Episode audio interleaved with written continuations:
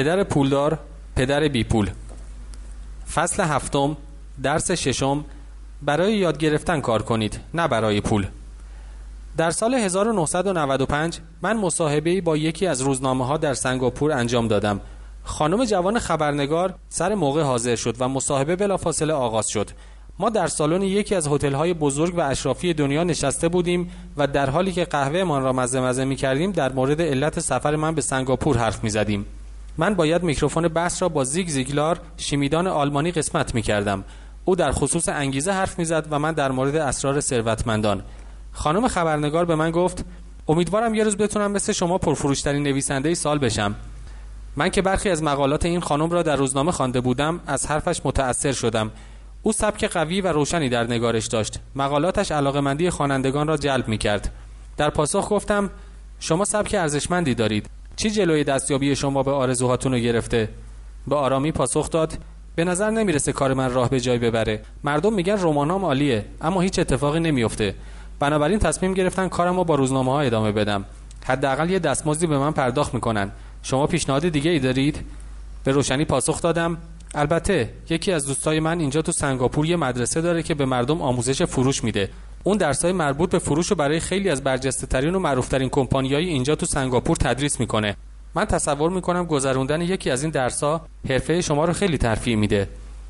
در جای خود راست نشست و گفت منظورتون اینه که باید برم مدرسه تا یاد بگیرم چجوری جنس بفروشم؟ من در جواب سر تکان دادم. شوخیتون گرفته اینطور نیست؟ دوباره سر تکان دادم. به نظرتون اشکالی داره؟ سعی کردم عقب نشینی کنم. او داشت از حرف من میرنجید و با خود گفتم ای کاش هرگز چنین پیشنهادی نکرده بودم. من در تلاش برای کمک به او ناگهان دریافته بودم که دارم در مقام دفاع از پیشنهادم برمی آیم من در ادبیات انگلیسی مقام استادی دارم. چرا باید برم کلاس آموزش ببینم که یه فروشنده بشم؟ در حالی که حرفه‌ای هستم. من دانشگاه رفتم تا یه متخصص بشم نه یه فروشنده. از فروشنده و کسبه متنفرم. تنها چیزی که تو فکرشون میچرخه پوله. حالا با این تفاصیل بگو چه لزومی داره من درس فروشندگی بخونم؟ حالا دیگر داشت با خشم وسایلش را جمع می کرد و به زور در ساک دستیش می چپاند. مصاحبه تمام شد. بر روی میز قهوه خوری یک نسخه از کتاب پرفروش قبلی من قرار گرفته بود. من خم شده و آن را برداشتم. همینطور هم یادداشت‌ها و نوشته هایی را که آن خانم با عجله تمام در دفترچه یادداشتش نوشته بود. به آنها اشاره کرده خطا به او گفتم اینا رو می‌بینی؟ او نگاهی به نوشته انداخت و با دست پاچگی گفت چی؟ من بار دیگر عمدن و با تعمق نگاهی به نوشته هایش انداختم. در دفترچه یادداشتش نوشته بود رابرت کیوساکی پرفروشترین نویسنده سال. اینجا نوشتید پرفروشترین نویسنده نه بهترین نویسنده. یک بار چشمانش گرد شد. ادامه دادم من نویسنده مزخرفی هستم. شما نویسنده عالی هستید. من به مدرسه فروش رفتم. شما درجه استادی ادبیات دارید. چه ایرادی داری اون درجه رو با مدرک فروشندگیتون اقدام کنید و بشید پرفروشترین و بهترین نویسنده سال؟ خشم از چشمانش زبانه کشید. من هرگز تن به چنین کاری نمیدم که درس فروشندگی یاد بگیرم. افرادی مثل شما حرفه نویسندگی ندارن. من یه نویسنده حرفه‌ای هستم و شما یه کاسب. موفقیت شما عادلانه نیست. بقیه یادداشت‌هایش جا ماند و او به سرعت از میان در شیشه‌ای و بزرگ هتل به سوی صبح مرتوب سنگاپور روان شد. حداقل صبح روز بعد او یک نوشته خوب و مفصل که مورد علاقه من بود در موردم نوشت. دنیا پر از آدمهای باهوش با استعداد تحصیل کرده و با قریحه است که هر روز ملاقاتشان می‌کنیم. آنها همه پیرامون ما هستند. چند روز پیش اتومبیل من خوب کار نمی‌کرد. آن را به تعمیرگاهی رساندم و در آنجا تعمیرکار جوانی در عرض چند دقیقه آن را تعمیر کرد. او خیلی راحت و تنها با گوش کردن به صدای موتور ماشین فورا متوجه شد که اشکالش چیست. من تعجب کردم.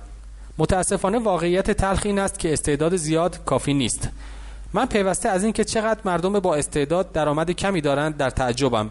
یک بار شنیدم که کمتر از 5 درصد آمریکا یا بیشتر از 100 هزار دلار در سال در میآورند با مردم برجسته و بسیار تحصیل کرده برخورد کردم که کمتر از 20 هزار دلار در سال درآمد دارند.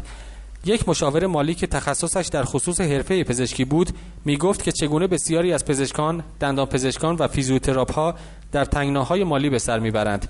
در حالی که همیشه گمان من بر این بود که به مجرد فارغ و تحصیل شدن سیل پول به جیبشان سرازیر می شود و همان مشاور مالی گفت اونا یک پله از مهارت ثروتمند شدن دور هستند.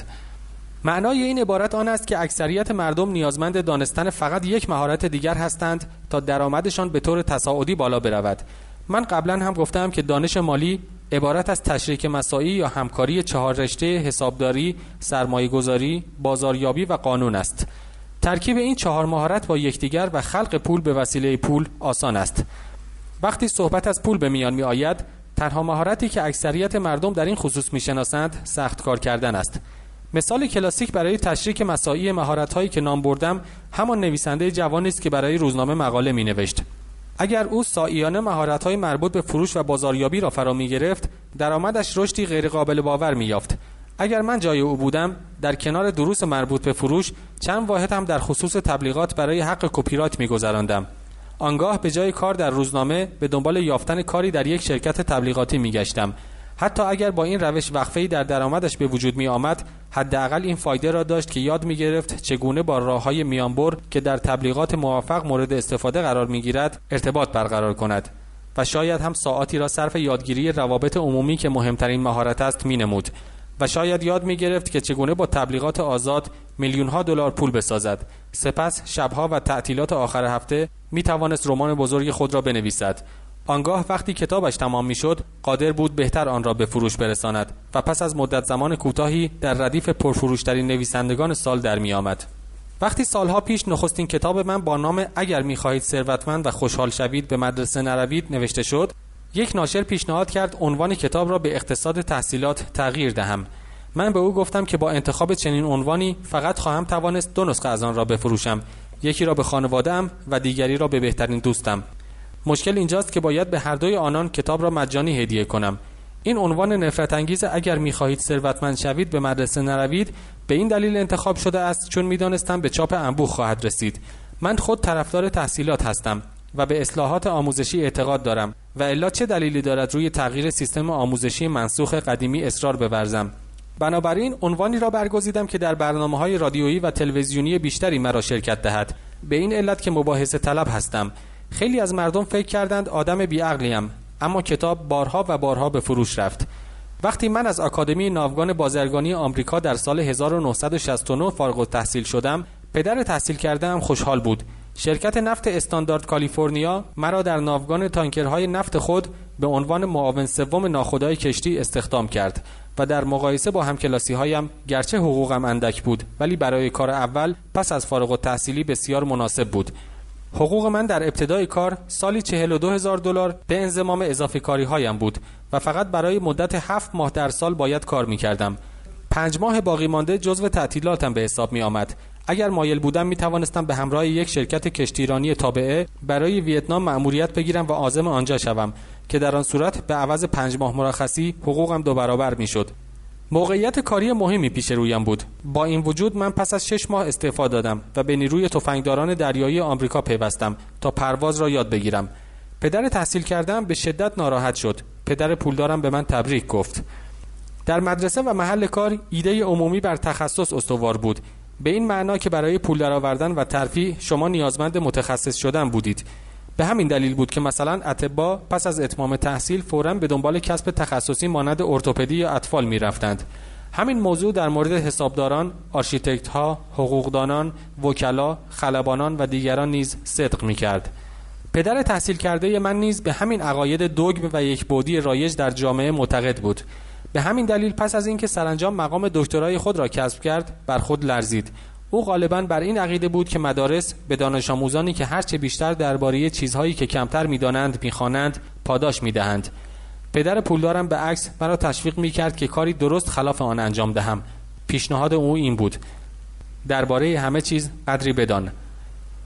به این دلیل من سالها در قسمتهای مختلف شرکت او به کار پرداختم. مدتی در بخش حسابداری فعالیت می کردم گو اینکه شاید هیچگاه یک حسابدار نمی شدم اما او می‌خواست که من از طریق خاصیت اسموزی مطالب را یاد بگیرم. پدر پولدارم می‌دانست که من اصطلاحات و ویژگی های خاص آن سنف همچنین تشخیص اینکه چه چیز اهمیت دارد و چه چیز اهمیت ندارد را از آنان خواهم آموخت. همچنین به عنوان پادو کمک پیش خدمت و کارگر ساختمانی درست مثل فروشندگی بازاریابی و مسئول رزرو اتاق کار کرده ام او ساقدوش من و مایک شده بود. برای همین تأکید داشت که من و مایک در نشستها و جلسات او با بانکدارها، وکلا، حسابداران و دلالان بازار بورس شرکت داشته باشیم. می‌خواست ما دو نفر از تمام ریز و درشت امپراتوری او اندکی بدانیم. زمانی که من کارم را در شرکت استاندارد نفت کالیفرنیا که دستمزد بالایی داشت رها کردم پدر تحصیل کردم رابطه صمیمی و صادقانه ای با من داشت او گیج شده بود ابدا نمی‌توانست علت استعفای مرا از شرکتی که حقوق بالا، سود عالی، تعطیلات زیاد و موقعیت مناسب برای ترفیع داشت بفهمد. وقتی یک روز بعد از ظهر از من پرسید چرا کارت را ول کردی؟ هرچه کوشیدم نتوانستم برایش توضیحی بدهم. منطق من با منطق او یکی نبود. مشکل اینجا بود که منطق من منطق پدر پولدارم بود. امنیت کاری برای پدر تحصیل کرده من همه چیز بود. برای پدر پولدارم آموختن همه چیز بود. پدر تحصیل کردم فکر می‌کرد که من به دانشگاه رفتم تا یاد بگیرم چگونه یک افسر کشتی باشم. پدر پولدارم می‌دانست که من به دانشگاه رفتم تا تجارت بین الملل را یاد بگیرم. بنابراین به عنوان یک دانشجو من مسئولیت محمولات کشتی را بر عهده گرفته کشتی های بزرگ باری و تانکرهای دریایی عظیم نفت و کشتی های غولپیکر مسافرتی را به سوی خاور دور و جنوب اقیانوس آرام هدایت و ناوبری کردم. پدر پولدارم تاکید داشت که من به جای هدایت کشتی ها به سوی اروپا در اقیانوس آرام بمانم زیرا می‌دانست که ملت های تازه تولد یافته در آسیا هستند نه در اروپا. در حالی که اکثر همکلاسی های من از جمله مایک داشتند در خوابگاه های دانشجوی خود از همدیگر جدا می شدند من به فراگیری و شناخت تجارت مردم شیوه های داد و ستد و فرهنگ در ژاپن تایوان تایلند سنگاپور هنگ کنگ ویتنام کره تاهیتی ساموا و فیلیپین پرداختم. من هم جدا شدم اما نه در خوابگاه های دانشجویی. من به سرعت رشد کردم. پدر تحصیل کردم نتوانست بفهمد چرا تصمیم گرفتم کارم را ول کنم و به نیروی تفنگداران دریایی آمریکا بپیوندم. به او گفته بودم می‌خواهم پرواز را یاد بگیرم اما در حقیقت می‌خواستم فرماندهی و هدایت سربازان و واحدهای نظامی هوانیروز را فرا بگیرم. پدر پولدارم برایم توضیح داده بود که مشکلترین بخش اداره یک شرکت مدیریت افراد آن است. او سه سال از عمر خود را در ارتش گذرانده بود. پدر تحصیل کرده من از سربازی معاف شده بود. پدر پولدارم اهمیت چگونگی هدایت افراد برای پیشروی به سوی های پرخطر را برایم گفته بود. او گفت رهبری دومین چیزی است که نیاز به فراگیریش داری. اگر رهبر و هدایتگر خوبی نباشی عقب میافتی. در تجارت نیز وضع به همین صورت است. در سال 1973 که من از ویتنام بازگشتم گرچه عاشق پرواز کردن بودم از مأموریت خود استعفا دادم. آن وقت کاری در شرکت زیراکس یافتم. یک دلیل برای پیوستنم به آنجا وجود داشت و مطمئنا آن دلیل به خاطر مزایای شرکتیش نبود. من همیشه آدم کمرویی بودم و اندیشه فروش در نظرم وهمآورترین کار دنیا بود. شرکت زیراکس بهترین برنامه های آموزش فروش در آمریکا را داشت. پدر پولدارم به من افتخار می کرد پدر تحصیل کرده هم خجالت زده بود. او به عنوان یک روشنفکر فروشندگان و کسبه را پایین تر از خود می پنداشت. من به مدت چهار سال با شرکت زیراکس همکاری کردم. تا زمانی که به عنوان یک فروشنده بر این ترس خود فائق آمدم که درهای مختلف را بزنم و جواب رد از آنان بشنوم. زمانی که با ثبات کامل جزو پنج فروشنده اول شرکت شدم از آنجا نیز استعفا داده و به پیشروی ادامه دادم. یک بار دیگر شغل مهم دیگری را با یک کمپانی بسیار برجسته پشت سر گذاشتم. در سال 1997 نخستین شرکت خودم را تشکیل دادم پدر پولدارم پیش از این من و مایک را برای پذیرش مسئولیت های مختلف و سخت در شرکت های مختلف همراهی کرده بود اکنون باید من این مسئولیت ها را تنظیم می کردم و به بهره برداری می رساندم.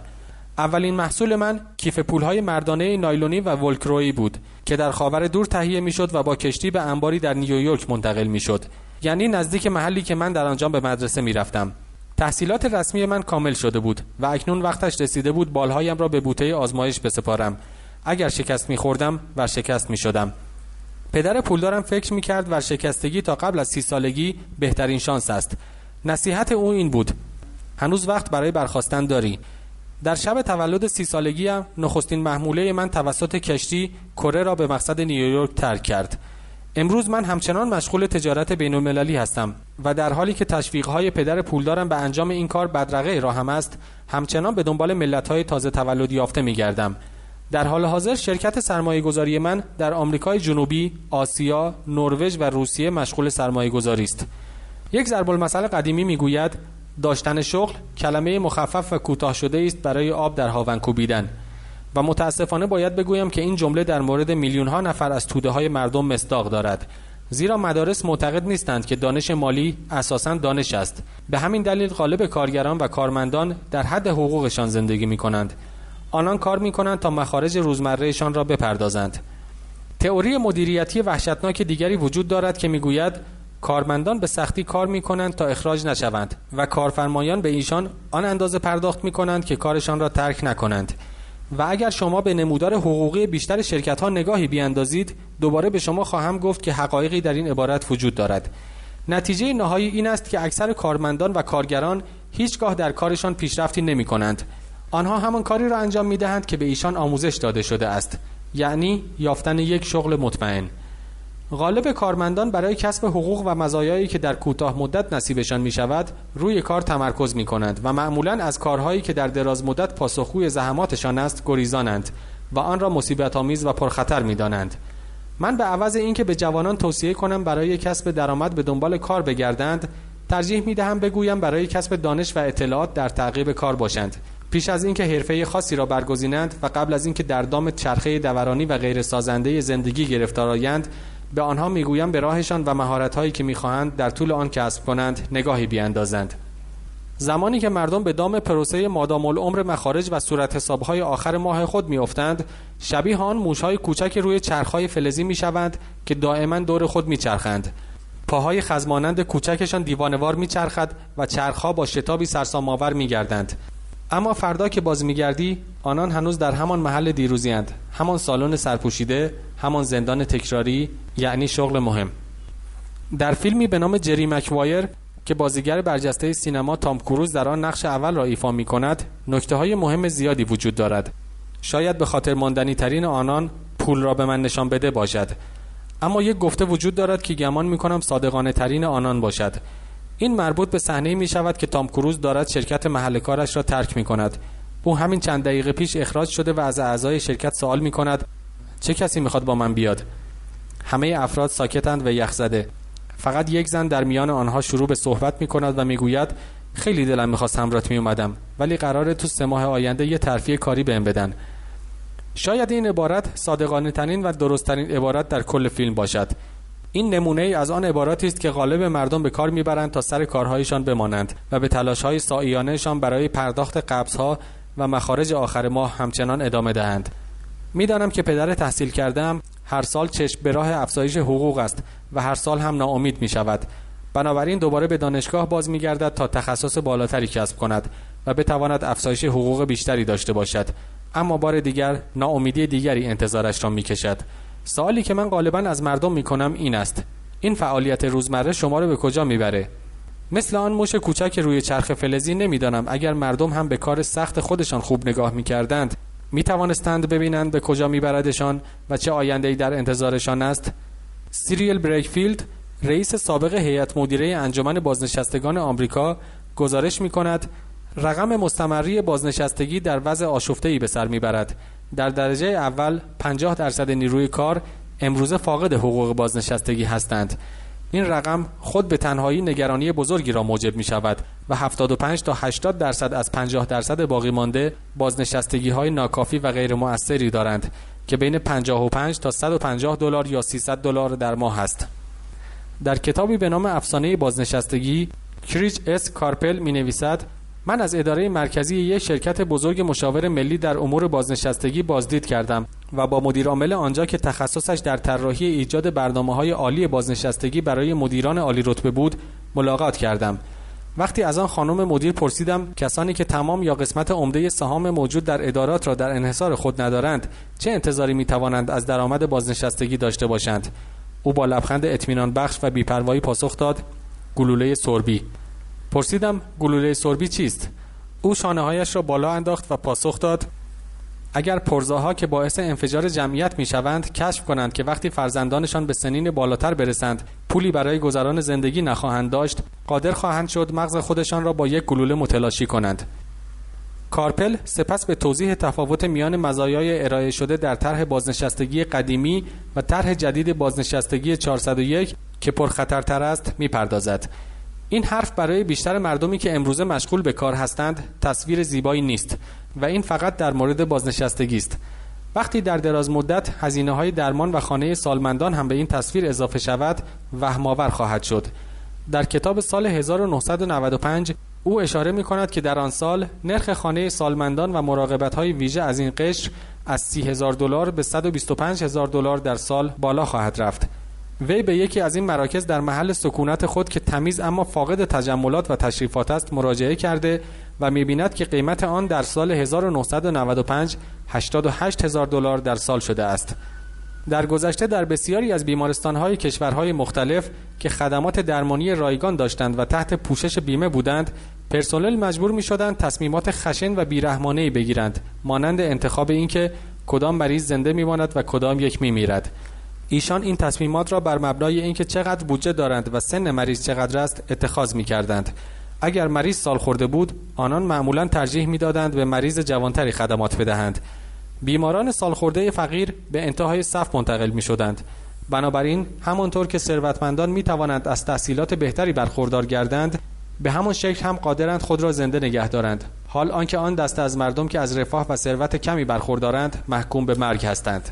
بدین ترتیب من در تعجبم که آیا کارگران و کارمندان نگاهی به این آینده انداختند یا فقط در انتظار چک حقوقی ماه بعدشان هستند بدون اینکه هیچگاه از خود بپرسند به کدام سو می‌روند. هر زمان با افراد بالغی که می‌خواهند پول بیشتری به دست بیاورند صحبت می‌کنم این مسئله را به ایشان توصیه می‌کنم. من پیشنهاد می‌کنم تصویر بلند مدتی از زندگی و آینده خود ترسیم کنند و به جای اینکه از روی سادگی برای داشتن پول و امنیت که انکار نمی کنم مسائل پر اهمیتی هستند کار کنند پیشنهادم به آنان این است که کار دومی را برگزینند که مهارت دیگری را به ایشان آموزش دهد. اغلب به آنها توصیه می کنم اگر مایلند مهارت های مربوط به فروش را فرا گیرند. به یک شرکت بازاریابی شبکه‌ای که بازاریابی چند سطحه نیز نامیده می شود بپیوندند. برخی از این شرکت ها برنامه های آموزشی فوق برای کمک به افراد در غلبه بر ترسشان از شکست و عدم پذیرفته شدن که یکی از مهمترین علل عدم موفقیت انسان هاست دارند. آموزش و تعلیم و تربیت در دراز مدت با ارزشتر از پول است. وقتی من این پیشنهاد را به آنان می کنم معمولا جواب می شنوم اوه این کار دردسرش زیاده. یا من فقط می‌خوام کاریو که بهش علاقه دارم انجام بدم.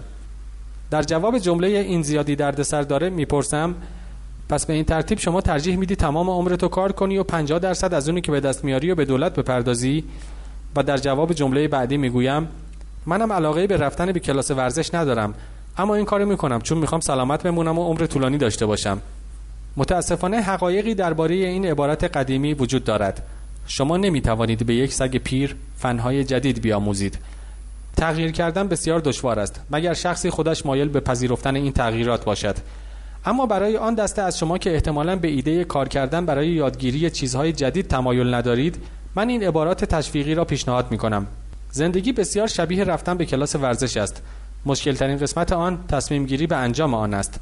وقتی تصمیم خود را گرفتید بقیه راه آسان می شود مدت زیادی بود که من از رفتن به ورزش واهمه داشتم و روزهای زیادی طول کشید تا این تصمیم را گرفتم و بالاخره یک روز خودم را در آنجا یافتم.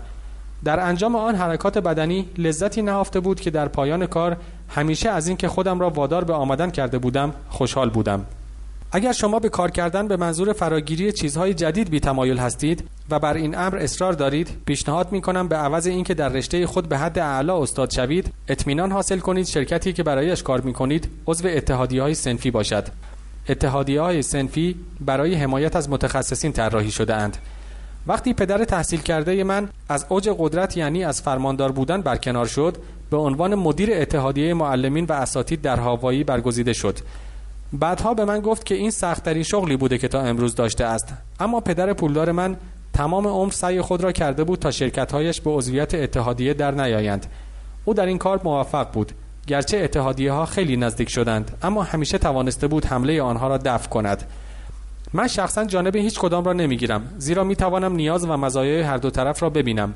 اگر شما جزء افرادی هستید که توصیه های مدارس را انجام داده و در کاری بسیار متخصص شده اید در این صورت در جستجوی حمایت اتحادیه ها باشید. به عنوان مثال اگر من می‌خواستم به کار خودم برای پرواز ادامه دهم مطمئنا به دنبال شرکتی میگشتم که یک اتحادیه قوی از خلبانها داشته باشد. چرا؟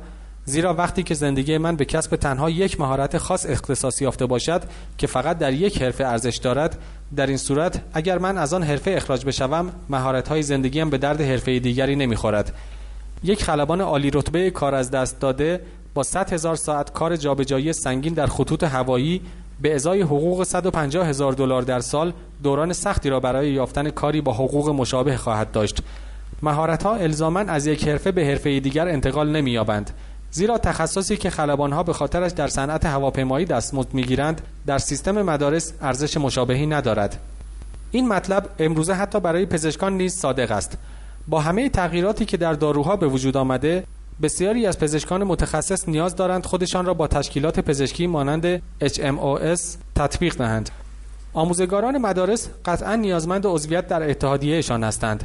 امروزه در آمریکا اتحادیه معلمین یکی از بزرگترین و ثروتمندترین اتحادیه های سنفی کاری است NEA یعنی انجمن ملی آموزش تأثیر سیاسی شگرفی دارد. معلمین باید اتحاد خود را حفظ کنند زیرا مهارت‌های آنان نیز در خارج از محیط‌های آموزشی ارزش اندکی پیدا می کند بنابراین قدر مسلم کار درست این است که تخصص بالا بگیرید سپس تشکیل اتحادیه بدهید. این کاری خردمندانه است.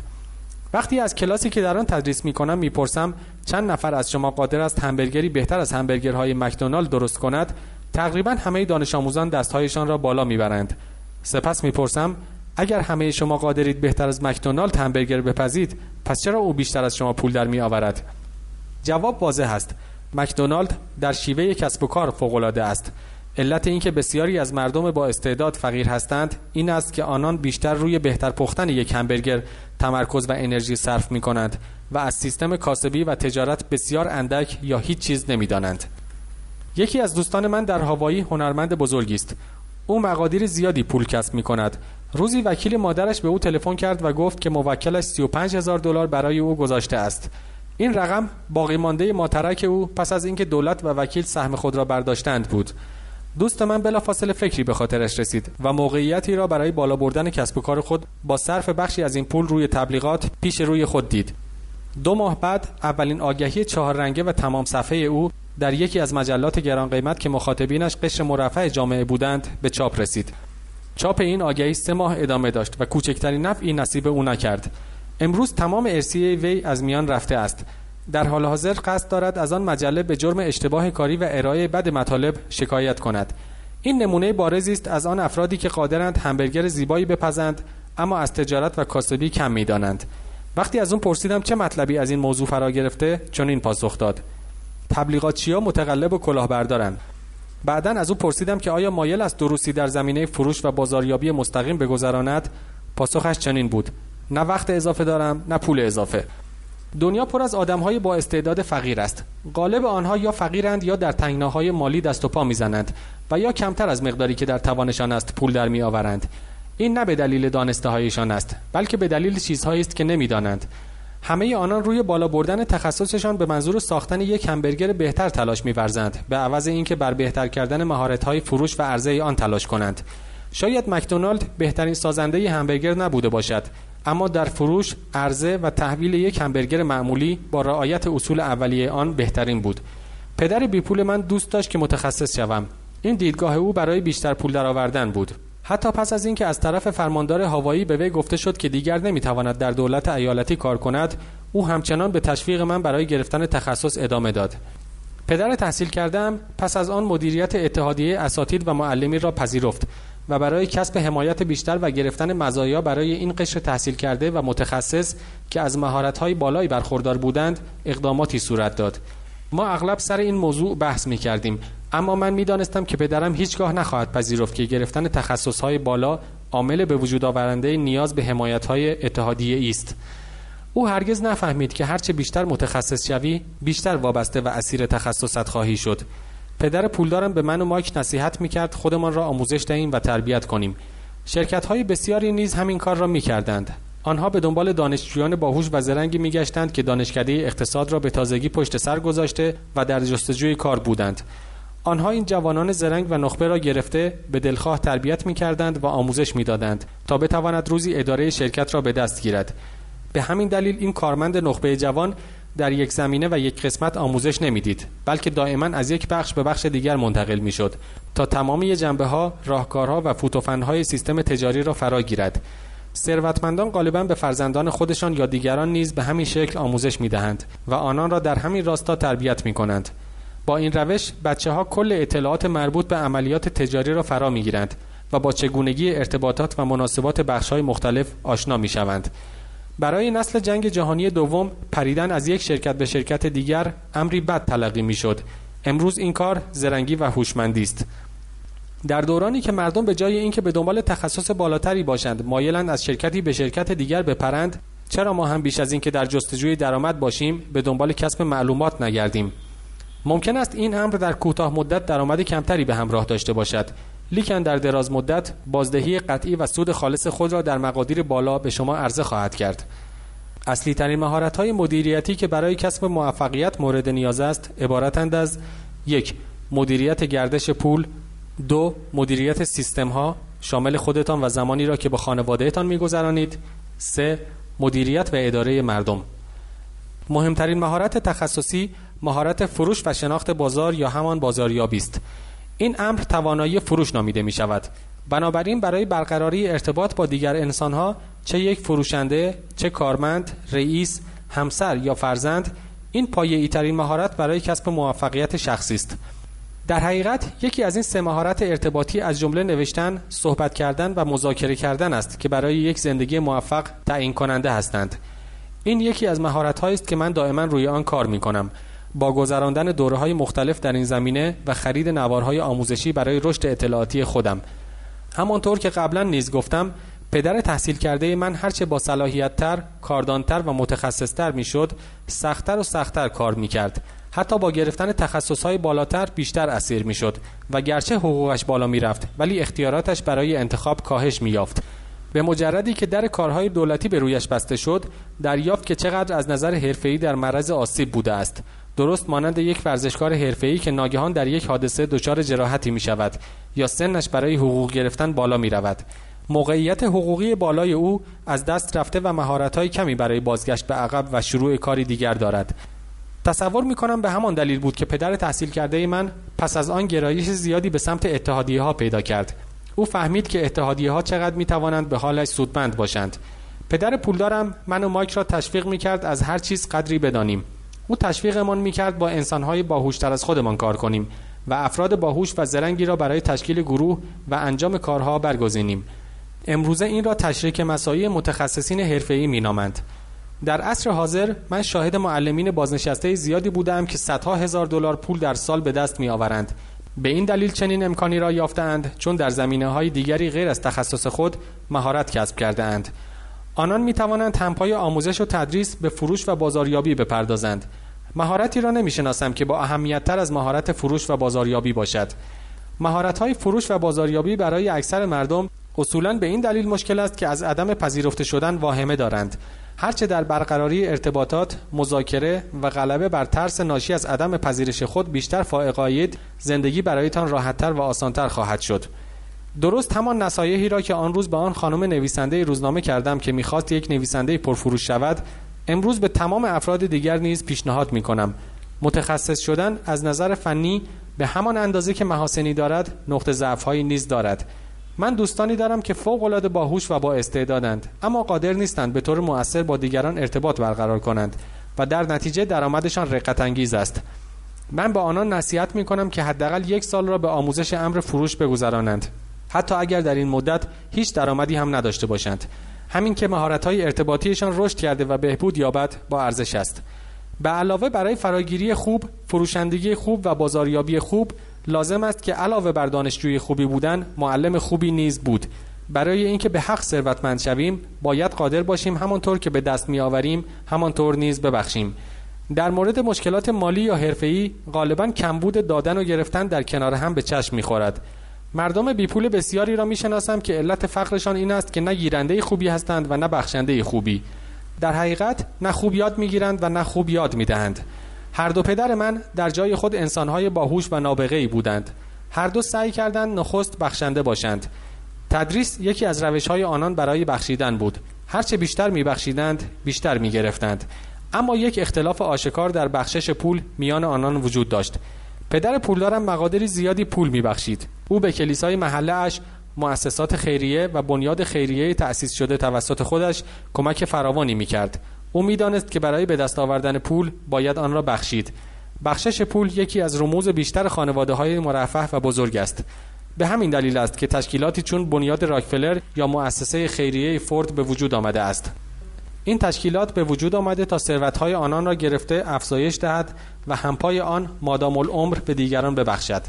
پدر تحصیل کرده من همیشه می گفت هر زمان پول اضافی داشته باشم آن را خواهم بخشید. مشکل اینجا بود که هیچگاه پول اضافی نداشت. پس سختتر و سختتر کار می‌کرد تا پول بیشتری به دست آورد. به عوض اینکه بر روی مهمترین قانون پول تمرکز کند ببخش تا به دست بیاوری بر این باور باشد که به دست بیاور و سپس ببخش. در نتیجه من مخلوطی از هر دو پدر شدم. بخشی از وجودم یک سرمایدار کاملا مصمم و معتقد شد که عاشق بازی خلق پول به وسیله پول است. بخش دیگرم یک معلم کاملا مسئول از لحاظ اجتماعی شد که عمیقا از خلای همیشه شایع میان داراها و ندارها متأثر است. من شخصا سیستم آموزشی قدیمی را عامل اساسی و اولیه این خلای در حال رشد می‌دانم.